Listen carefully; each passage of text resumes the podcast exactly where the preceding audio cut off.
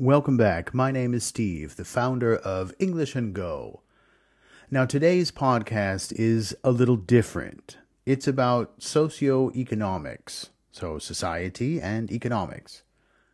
So, what I will do is give you some words up front that you will need to know to understand this podcast. The first word is wages. W A G E S oder Lohne im Deutsch. So wage rate is Lohnsatz. The next word is fertility.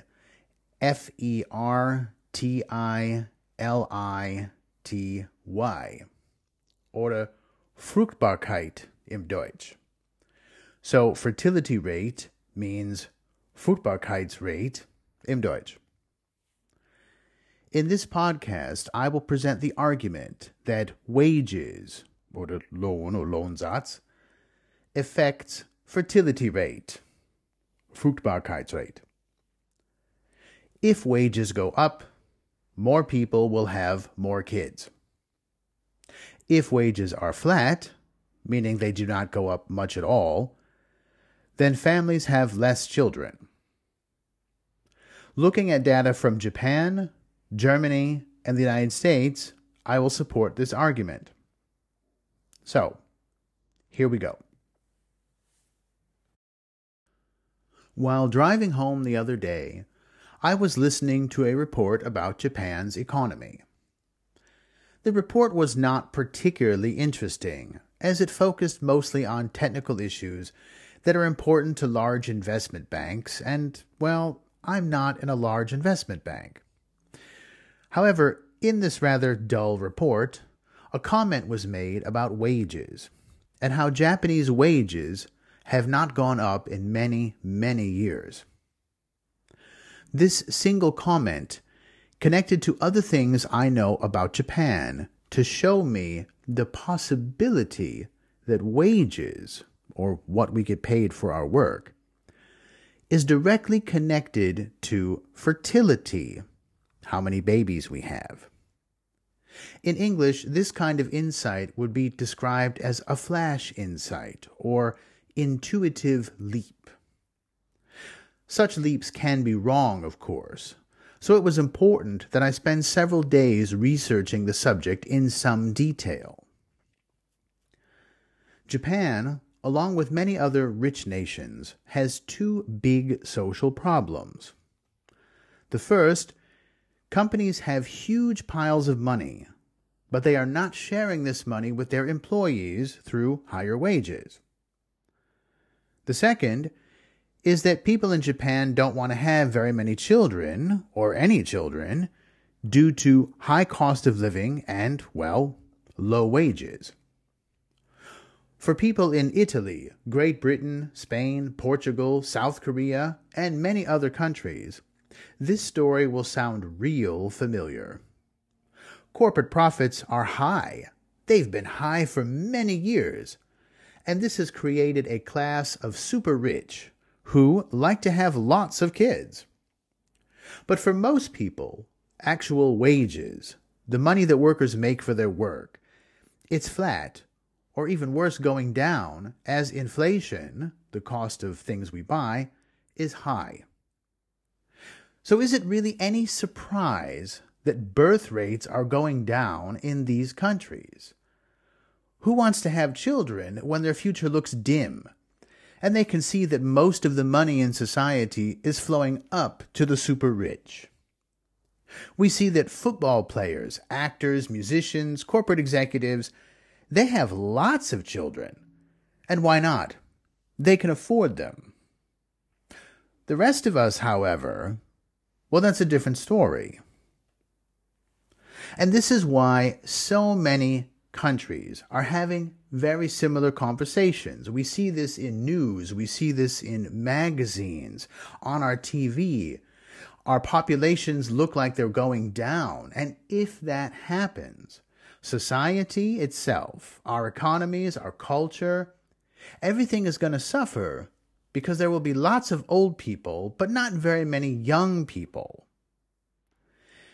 Now, as this is a popular subject and has been a popular subject for some time, we can look at what particular countries have already tried.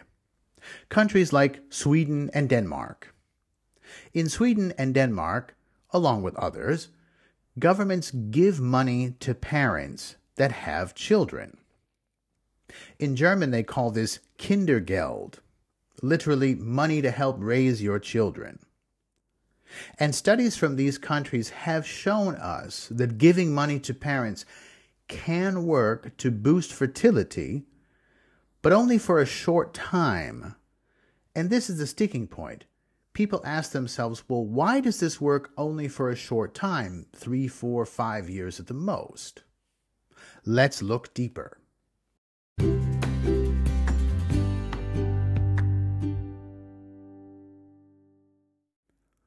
My answer to this question may surprise you. The simple fact is, Kindergeld programs, or money that governments pay people to have children, doesn't work in the long term because the psychology is backwards. If a country says to its citizens, we will give you 300 more each month per child, that helps people who were already ready to have kids. Now is the time, right? Research shows this.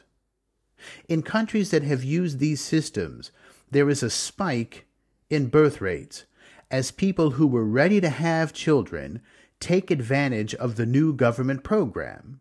And in the short term, fertility rates rise in a process known as front loading.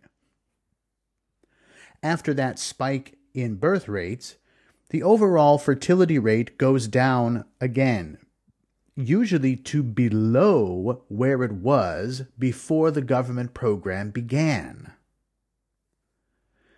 So, in summary, rich countries with flat wages, fertility rates are going down.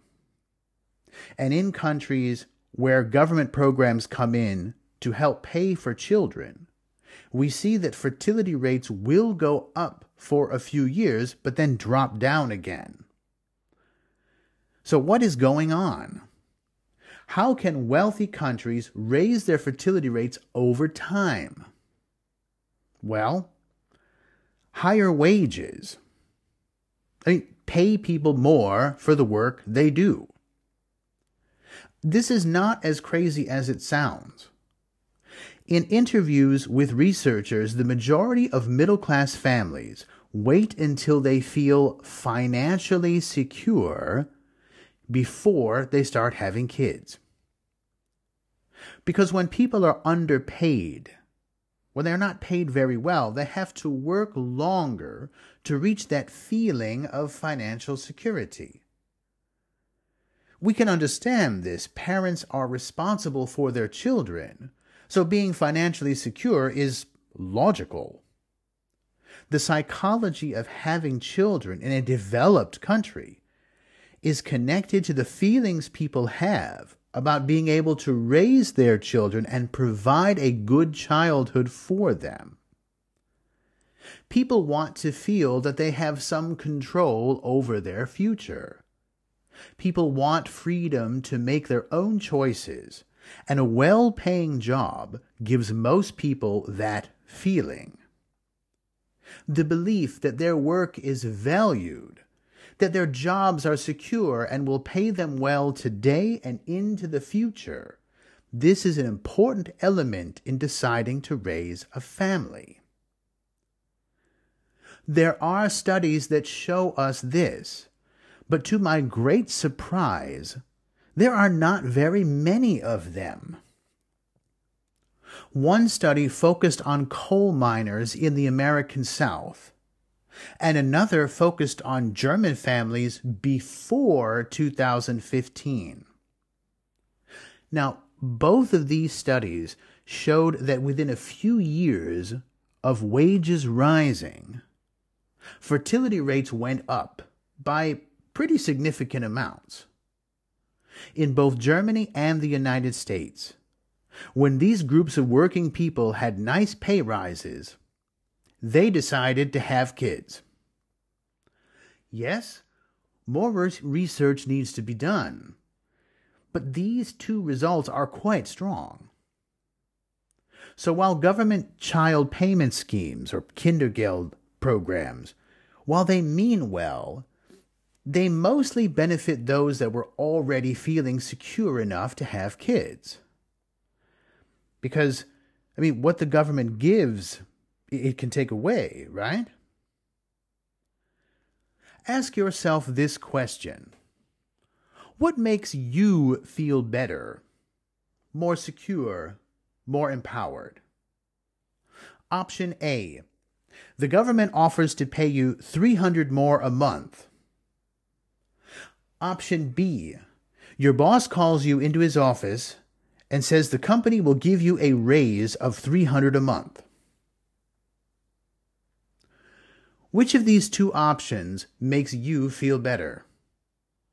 Which makes you feel more secure about the future?